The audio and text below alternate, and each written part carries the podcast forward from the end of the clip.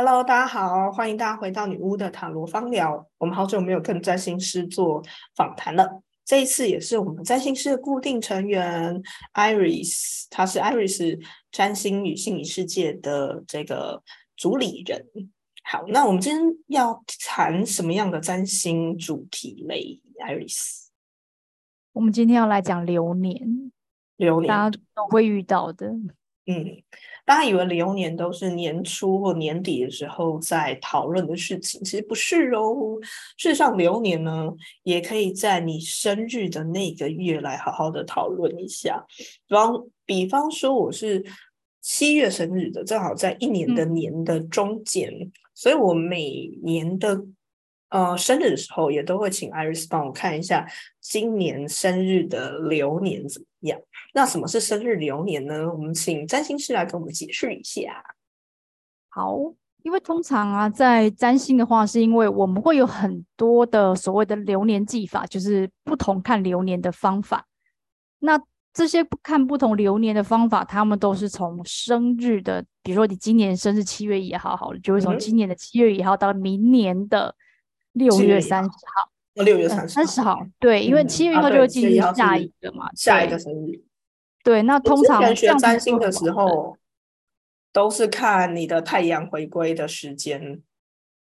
这也是回归法也是一个，就它它基本上也是从你的生日开始的这个时间点。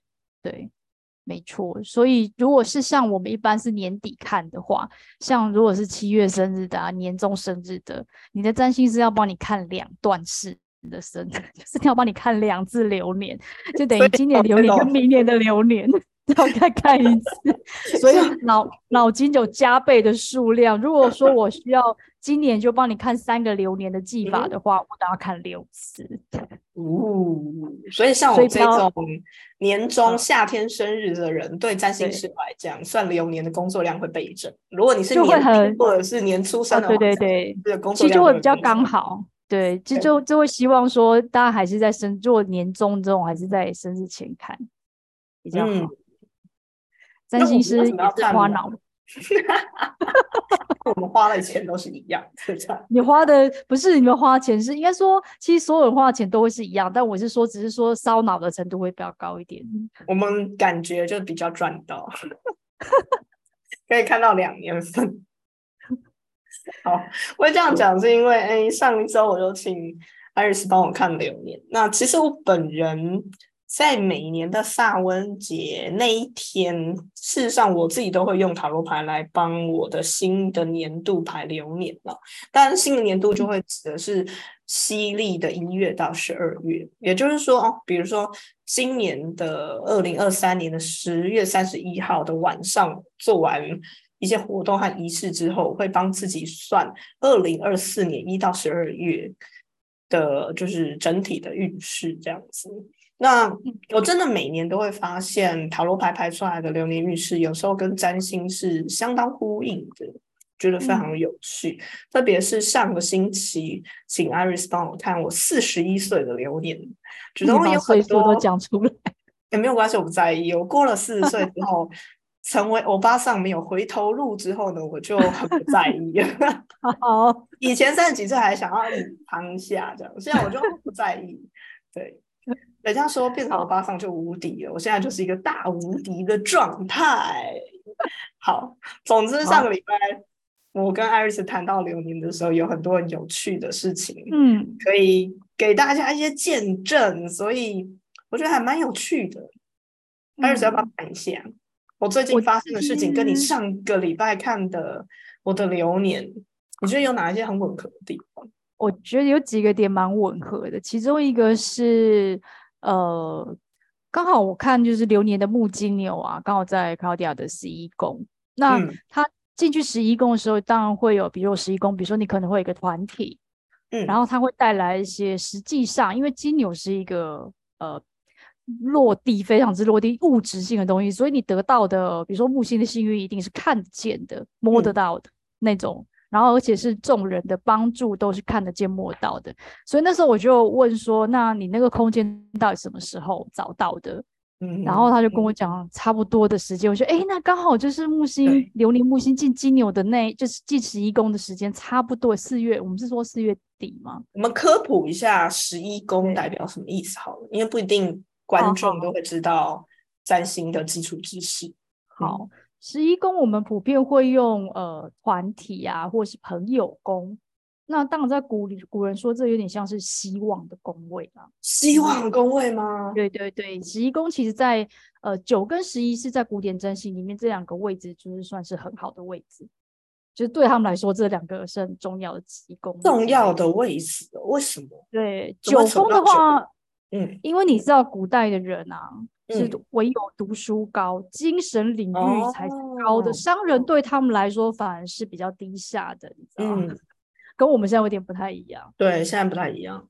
对，以前他们是这样，那九宫九宫是这个道道理，十一宫，嗯，它其实是一种有一种，因为十二宫是你知道，就是超凶恶之宫，什么业力万恶什么之类都在十二宫。你可以把我当成占星小白，因为我听我们节目的人应该会有占星小白。好，没有。但我觉得简单说，我们就是简单介绍，因为十一宫还是以我们现在普遍的认知是以朋友宫啊，或者是人际宫位为主，还有通常在这这个领域里面比较会呃会有，比如说同财团体的问题，尤其是志同道合，就是你可能在这个领域里面比较容易有，如果有志同道合的朋友。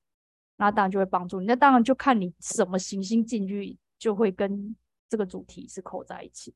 那因为你是木星幸运的，所以就会跟这个主题是扣在一起。那十一宫的朋友，他会是很广大，他跟三宫的朋友，比如说你家邻居是不太一样的。十一宫的朋友是那种呃，可能。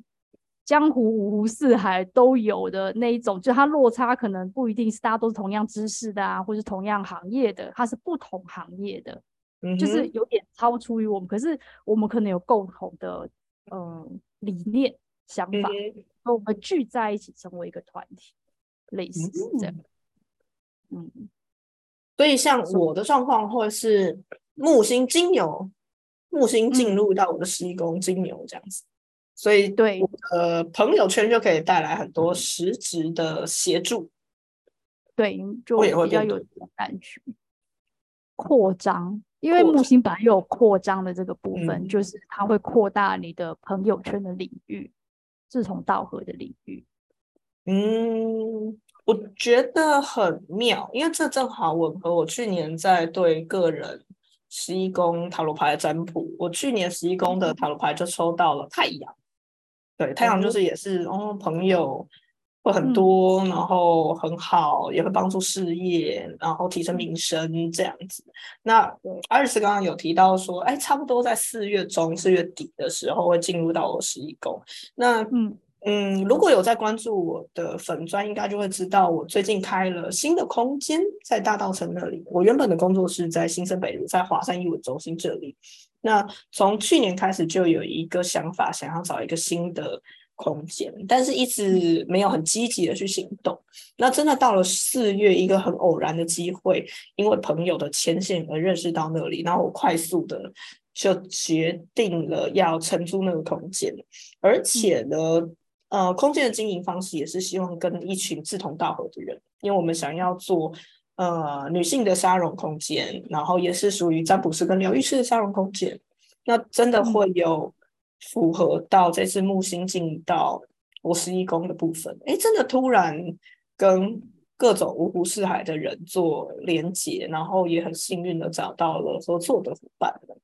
那这个是觉得哎蛮有意思的，就是塔不管是塔罗牌或者是三星的流年都显示了这一块。那新的工作。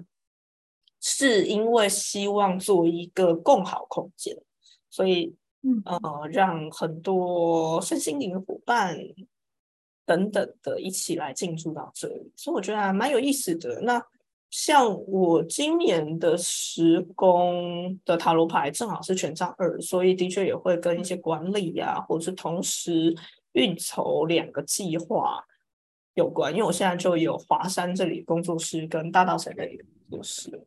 对啊，所以我真的觉得，嗯，流年蛮蛮有意思，蛮神奇。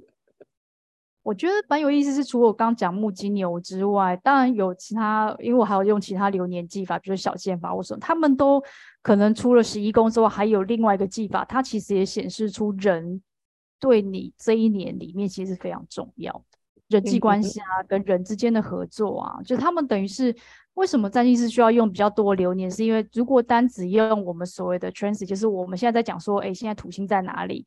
然后水星水逆啊，这一这个就是我们通常在讲的 trans，就是现在行星的位置。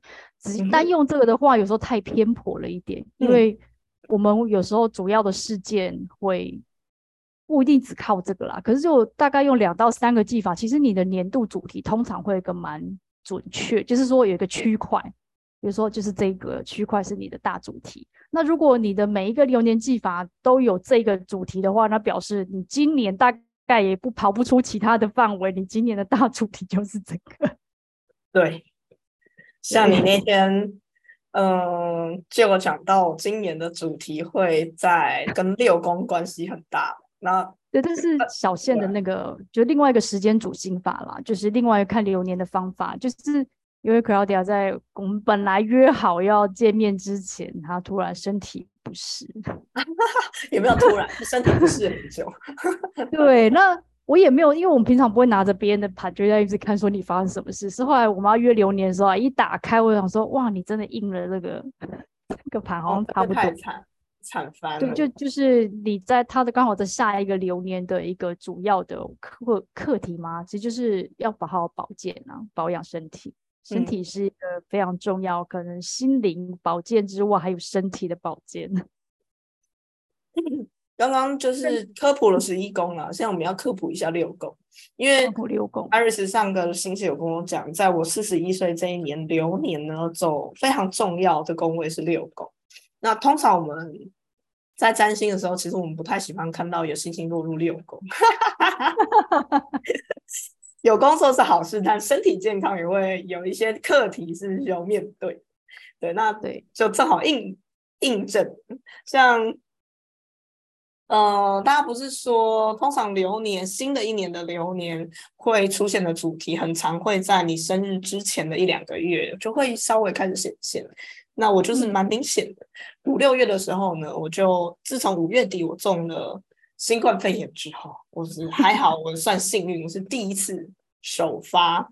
然后在那时候，长新冠就还蛮惨，每隔两个礼拜我就会有感冒，就是各种的呼吸道疾病这样子。然后最严重的时候，还完全没有办法，完全没有办法说话，失神。那对一个占卜师来说，做讲话工作的人来说，这是一件非常严重的事情。对我人生活到四十一岁，我还没有完全无法讲话的程度，还没有过这样的经验。但就在六月的时候发生了，对，那非常的惨痛，我都想说我身体应该快要烂掉了吧。每隔两个星期我就发个烧的，所以就有见证到新冠肺炎的威力。我算是还蛮后段班的吧，大家都已经得的差不多了。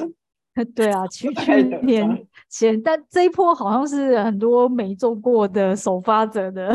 对，好，首发者都在今年。对对对对，对啊，所以就哎有意识到身体健康的问题，像。我当初因为呃也是大道城的这个共好空间的计划要找合作的伙伴，所以我在五月的时候就陆陆续续跟非常多的人有一些认识跟交谈，那就把自己的时间面谈的时间排得非常的紧，那连新冠生病中，我大概只有休息一天，我就开始 维持面盘的。形式力这样子，那个时候还觉得说我一定要撑一下，赶快把这些说完。但是就我的身体后来就就惩罚了我，让我完全不能讲话，因为他强力的药。因为其实刚讲，呃，不是说六宫就是万恶之首啦，因为健康毕竟是一个人基础的根本啊。那因为在疾疾病，我们通常会把它放在六宫或健康是一起的。那其实生活也是哦，它除了工作、生活跟健康，但你想想看，这些加起来是不是就要你达到平衡这些东西，你才会觉得你生活是愉快的？因为你要有身体的健康，身身心灵也要健康，你的生活才愉悦，然后工作也要开心，你的整个生活才会愉悦。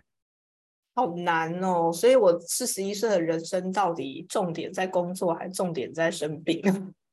我觉得重点重点是应该重整吧，就是重新调整到一个新的平衡了。嗯。没错，不然你太用力，就是你想要拼命，他也不让你拼，因为你的声音都没用。你要比手语是不是？我之前还是狗改不了吃屎，我想说好，我没有办法声音交谈的话，那我来开放这个笔谈预约好了，就是来开放韩批笔谈预约。后来想啊，算了，不要这么的虐待自己，因为毕竟新这边还有非常多事情是需要打理的。那如果有在看我粉钻的话，其实应该有发现，哎，这两个月我其实是比较少在发粉钻的。然后当然因为声音没有办法讲话的关系，就 podcast 也没有办法再更新，因为完全没有声音，无法对外联系这样。对啊，那对 Iris 来讲，你有没有一些有趣的留言、流年、脸、流年、流年 案例可以跟大家分享？案例哦，其实比起案例，我比较想跟大家讲，就是你知道，这叫江湖传说。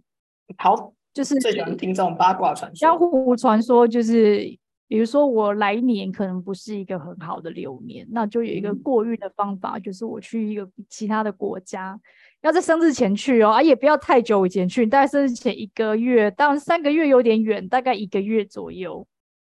所以不是生日当天在那里。就是不用要钱哦，要钱，就是你要进下一个对，因为你是下一个流年要开始，所以你要在下一个流，比如说你是六月二十几，六月二十，呃，比如说六月二十八好了，你要在六月二十八前哦，因为那过运是过在前面嘛，过完那个运捞完羊水，把新的运进进来之后，缓和了我的，然后我再进入新的里面。哦，原来是这样。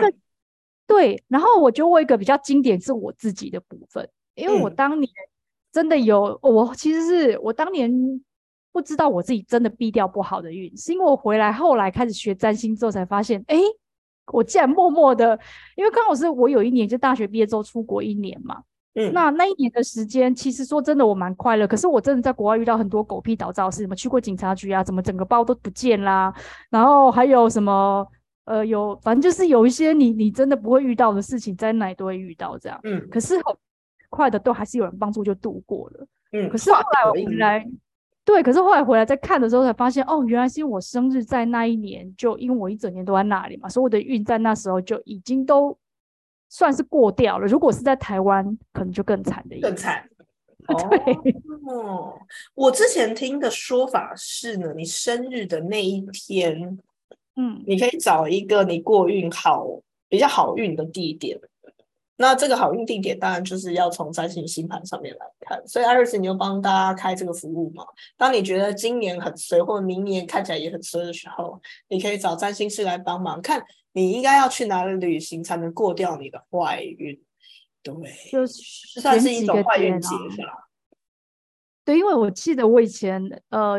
就是去上某个古占课的老师，他就说他他也会去做这件事哦。你不要以为老师 不会，老师也是会去，老师才会去做这件事情。然后老师就说，你要老师得提醒之后说，你要记得你要去看一下你去的那个地点是不是。在你的星盘上的呈现上面是好的啊。如果你遇到一个你去了一个大凶的，你觉得用这个大凶的运来改掉你原来运，可能也不见得比较好。那是不是其实要去远一点的地方？比方说你在亚，我们是亚洲人嘛，你就要去一个欧洲或去一个美洲，这样差异才会比较大。去个日本或去一个泰国，可能差异性就不太大。通常是这样，因为你的工位时间的关系，你不会差太多。可是说真的，你要我们只能找稍微有点靠近的，因为如果你要找真的很靠近的，像我们去选过 A C G，A C G 是呃，就是我们在占星上面会就地理去选择你在哪一区。比如说我在某一个国家或某一个地方，我的感情在那里发展会非常好，婚姻会非常幸福，或是我在某一个地方，我的工作运会非常好。但问题是我没有去寻找过，你知道每个人不一样。我找过那个幸运点哦，你知道那个地图上面还有一个世界地图，然后你的点就在那里哦，是在一个海沟里面哦。请问我们要怎么去 海沟？我们怎么去海沟工作跟结婚？OK，所以我这就代表你没有这个运。就只能取偏向，比如说，哎，他可能在北京的附近的那一个，你知道，纬经纬度 稍微比较靠近的。原来如此，用这种方法，要不然其实我们有我也有找过，就哎，发现这个地方这个点啊，你把它把这个点呃这个地方的呃经纬度加上时间换算，就是去转化自己的星盘，它是一个看起来非常完整，就是你想要的是这个样子。所以，我记得我有朋友讲过，他也是占星师嘛，他就说他有遇过，有问他说，哎，他想要去哪个地方工作，然后去哪个国家比较好，然后他就说他有遇过那种说，哦，他想去的那，比如说去韩国好了，他说你去韩国工作运会很好，对，没有工作运很好，可问题是如果你去那边生活的话，你的感情会比较差，他就是二选一，你是要感情还是要工作？哇，太惨了。有时候也很难，我们想象的运作的完两全其美，这有点像是那个啊，出生的时候看时间有没有？哦，总是大家都是有有凶星有吉星，有的时候就是有一好没两好啊。对对对，类似的。人生总是要有一些选择性的。对对对对，像我小孩就是大家都知道，二零二零年的运势不太好嘛，就是 木土冥合相。然后时间点，你到底要选坏在他哪一宫呢？是身体坏呢，还是婚姻坏呢，还是没有钱呢？对，总是要坏在一宫，所以就没有办法，一定有一宫比较惨。但我们家就选坏在八宫，更惨。我那那个时间不是我选，那个时间婆婆的时间是医生选，第一台刀。可我觉得这这个也是开，因为开刀就会像我们有这种可以。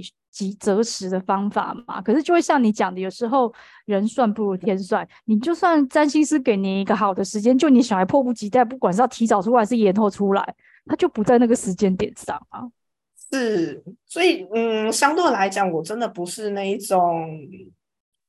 我当然我的现实状况我也没办法，我只想早上早点剖腹。但是就就是我我也不是那种一定要看时间剖腹的，我觉得嗯。就是总是儿孙有儿孙福啦，哪一个嗯星盘都会有好与坏的点，对所以我其实没有这么的在意这件事情。对，但是我觉得生日如果想过运的话，其实就是其实换句话说，帮自己有一个理由嘛，出去玩一玩之后，心情总是会好一点。没错，下一个流年啊。所以我其实前几天我就觉得，我是不是应该要买个机票？抛夫弃子去国外玩，但这就是一个借口。好，了我们今天这一集帮大家找了这个，你可以一个人买机票的一个理由和借口。那如果大家想要找你过运时间点呢，可以找 Iris。不过最近说说到这个生日流年，我也觉得，嗯，我应该可以来开一个服务。我觉得这真的很重要。以往流年我都是十一月过完萨温节之后开始开放新一年的流年，但我觉得呢，我现在也会开放一个以岁数流年来算，只要是生日当月，你就可以来找我做流年占卜，看你今年，比方说你今年像我一样四十一岁，四十一岁的人生大概遇到什么样的事情？对，所以现在，嗯，如果你要算岁数的流年，随时可以来找我们。那。其实我去年在看流年的时候啊，就我每年年底都会有流年的面占跟跟寒批嘛，真的可以看出一年的大运势。这个好像之前在其他期的 podcast 有谈过，对啊，像今年就我觉得蛮刺激的，的确是都会在占星某些行星。重要就是顾呃换位的时候，你就会看到很多人会出现一些很刺激激烈的牌，比方说四五月就很多人有一些，比方死神啊什么的牌，然后七八月哎又有一些看起来很刺激的牌，大家刺激的牌都会集中在四五月跟七八月这样。其实这样就和佛今年形象差不多，今年就是一个很多变动的一个形。我是一个，我通常占卜不会在，我很少会先。看流年的占星运势，我大概都是帮大家占卜完，我才会稍微看，对，然后就会觉得，哎，塔罗牌大家的大数据跟占星流年的状态真的都是吻合的，所以蛮多个案今年都有点担心的问我说，那那今年会怎么样？这样子，对啊，今年会怎么样啊？下半年稍微透露一下，我们再找一个时间做下半年运势的直播好了。好像也可以哈，因为我觉得下半年也差不多要做一个新，就是又是一波洗，因为七月快底了。嗯，好，差不多了。嗯，大改一不是说大改小改啦，总我觉得我觉得下半年重要的时间点在哪？重要的时间点其实差不多九月、十月那时候，应该行星有些要回正啊，然后有一些要逆行。木星我记得是九月，我还要去看星盘，因为现在手我十月的时候的的塔罗牌流年是出现的，哎，我忘记是愚者还是魔术师的正位，好像是愚者的正位，所以可能真的会有一个有趣的新的开始。嗯，老实说，我自己有这么多年都有帮自己算流年，其往往还是觉得还蛮有意思的，因为不管是占星或者是塔罗牌，它会有一个预测的方向，但往往发生的时候，你才会觉得啊，原来它印证在这个事情上。嗯，有的时候会剧情有点难以琢磨，但是你大概会知道是哪一个区块，对，是什么样的状，嗯，对对对对，大概是什么样的类型的事情，嗯嗯嗯。对，然后这个我就要讲一个例子，虽然它是一个惨痛的例子，好，大家喜欢听惨痛的例子。对，就呃，我印象一直蛮深刻的是二零二零年，因为我二零呃二零二二零一九年底怀孕，所以二零二零年的流年运势对我来讲是特别重要的，所以那年我非常的认真的帮我自己排了这个塔罗牌的命盘，这样子。那呃，因为我当时有预产期是六月初，以双胞胎来讲，早产一个月很正常，所以我当时就预计他们可能就会是金牛座这样。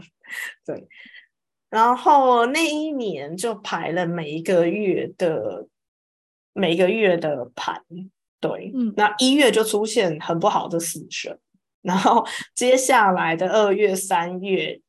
我记得二月应该是权杖六了，三月我有点忘记了，就是小牌，但是不会太坏。然后四月是星星的，好像逆位吧，忘记。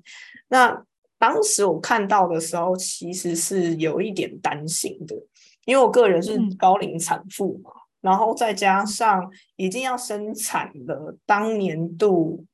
的前几个月份都不太好，我已经忘记那个时候五月跟六月的牌了，但不是坏牌就是，所以那个时候其实就有一点担心。但老实说，我在心里是有一个最坏的打算。我本来在想的是，也许有一个小孩可能会在医院保住。对对对，我觉得最坏的好像是这样。对，然后那一年一月，当然就我的状况应该在。呃，十二月底一月初，一月初的时候就没有很稳定的，然后在家里我还摔破了我的手机。对，我其实是呃用用 iPhone，我应该用了十年以上有吧？对，不是同一只机机子哦，就是我其实是没有摔破过手机的，就算是裸机我也不会摔破手机。但是那一年。呃的一月，我真的在家里就很奇怪。我以前就算把手机掉到地上，我也没有把它摔坏。对，但是那一年的一月，就是我们说死神牌的那一月，我把荧幕整个摔裂、摔碎，大概摔就是裂裂成那个蜘蛛网状，大概有三分之一到三分之二就裂成蜘蛛网状。然后当下我觉得还蛮不妙的。那我不知道大家有没有听过一些。占卜，他说，其实手机因为是现代人非常重要的一个物品，所以你常常会看到一些什么手机桌布的幸运魔法之类的。手机其实已经是你很贴近的产品了，所以它会发生这些事情。某一程度来讲，你要说它帮你挡了杀，或者是他预告了某一些事情，所以那个当下我就觉得哇，就是这个月不太妙。对，然后后来后来就发生了，我到了一月二十九号一月底，然后我就住进了医院安排。对，那我比较幸运的是，小孩当然是没事，不过等于说在一月发生的事情是我就是住院安胎，然后住了两三个月的医院。我四月小孩出生，正好落在。呃，我星星的那个月份，就是也是大牌那个月份，嗯，所以其实回国回头过来看，我是觉得还蛮巧的。那当下我没有想到我会小朋友会早产两个月这么早，对我一直以为我可能五月会生小孩，对，但没想到五月是小牌，然后星四月是重要大牌，所以有时候牌会预测一些有趣的事情嘛，对，那到底我原本的。命运是不是其实是更糟的？但也许有逢凶化吉，也不不知道。对，也许，也许可能有逢凶化吉吧。对啊，一定要这样想啊！你你现在有过？好好的，应该是有啦。对啊，因为虽然过程里面是蛮曲折，也蛮不舒服的，但就是小朋友都保住了，然后也算健康，只是妈妈有比较折磨这样子。对啊，所以。嗯，就是每一年我都会还好好的观察自己的流年，对，嗯，那有的时候可怕一点，但不见得是这么你预想中这么激烈的事情，对，所以我其实录这一集，我也是想要分享一下我个人的经验，然后鼓励大家，今年如果你去做一些塔罗牌含批呀，或是流年占卜，你真的那几个月抽到一些比较。让人觉得不好，或者是心惊胆战的牌，你也不用这么担心。他他也许会用不太一样的方式呈现对，总是大家有化险为夷的方式。对啊，以我的经验来讲的话，其实也还好。而且我记得我前几年有一年，应该是在生小孩之前吧，然后也有婚姻宫抽到塔的。我想啊，那今年完蛋。哎，那也没有离婚，这没关系，除非你是很有可能已经觉得哦很想离婚的，那才有可能这样。对，对啊，所以那年也没离婚，不一定，就是一样看起来好像很凶的征兆，每个人发生的事情其实可大可小，我是这样觉得。你当然可以注意啦，或者是做呃比较小心一点，但。其实是有一些可以化解或引导它变得比较轻微的方式。嗯，对，没错。嗯，对啊。那今天这集流年我们就分享到这里了。如果你对于你的流年该去哪里过运旅行，跟你想要知道你这个岁数流年的话，那欢迎你可以来找我跟 Iris。那我们就下次再见喽，拜拜，拜。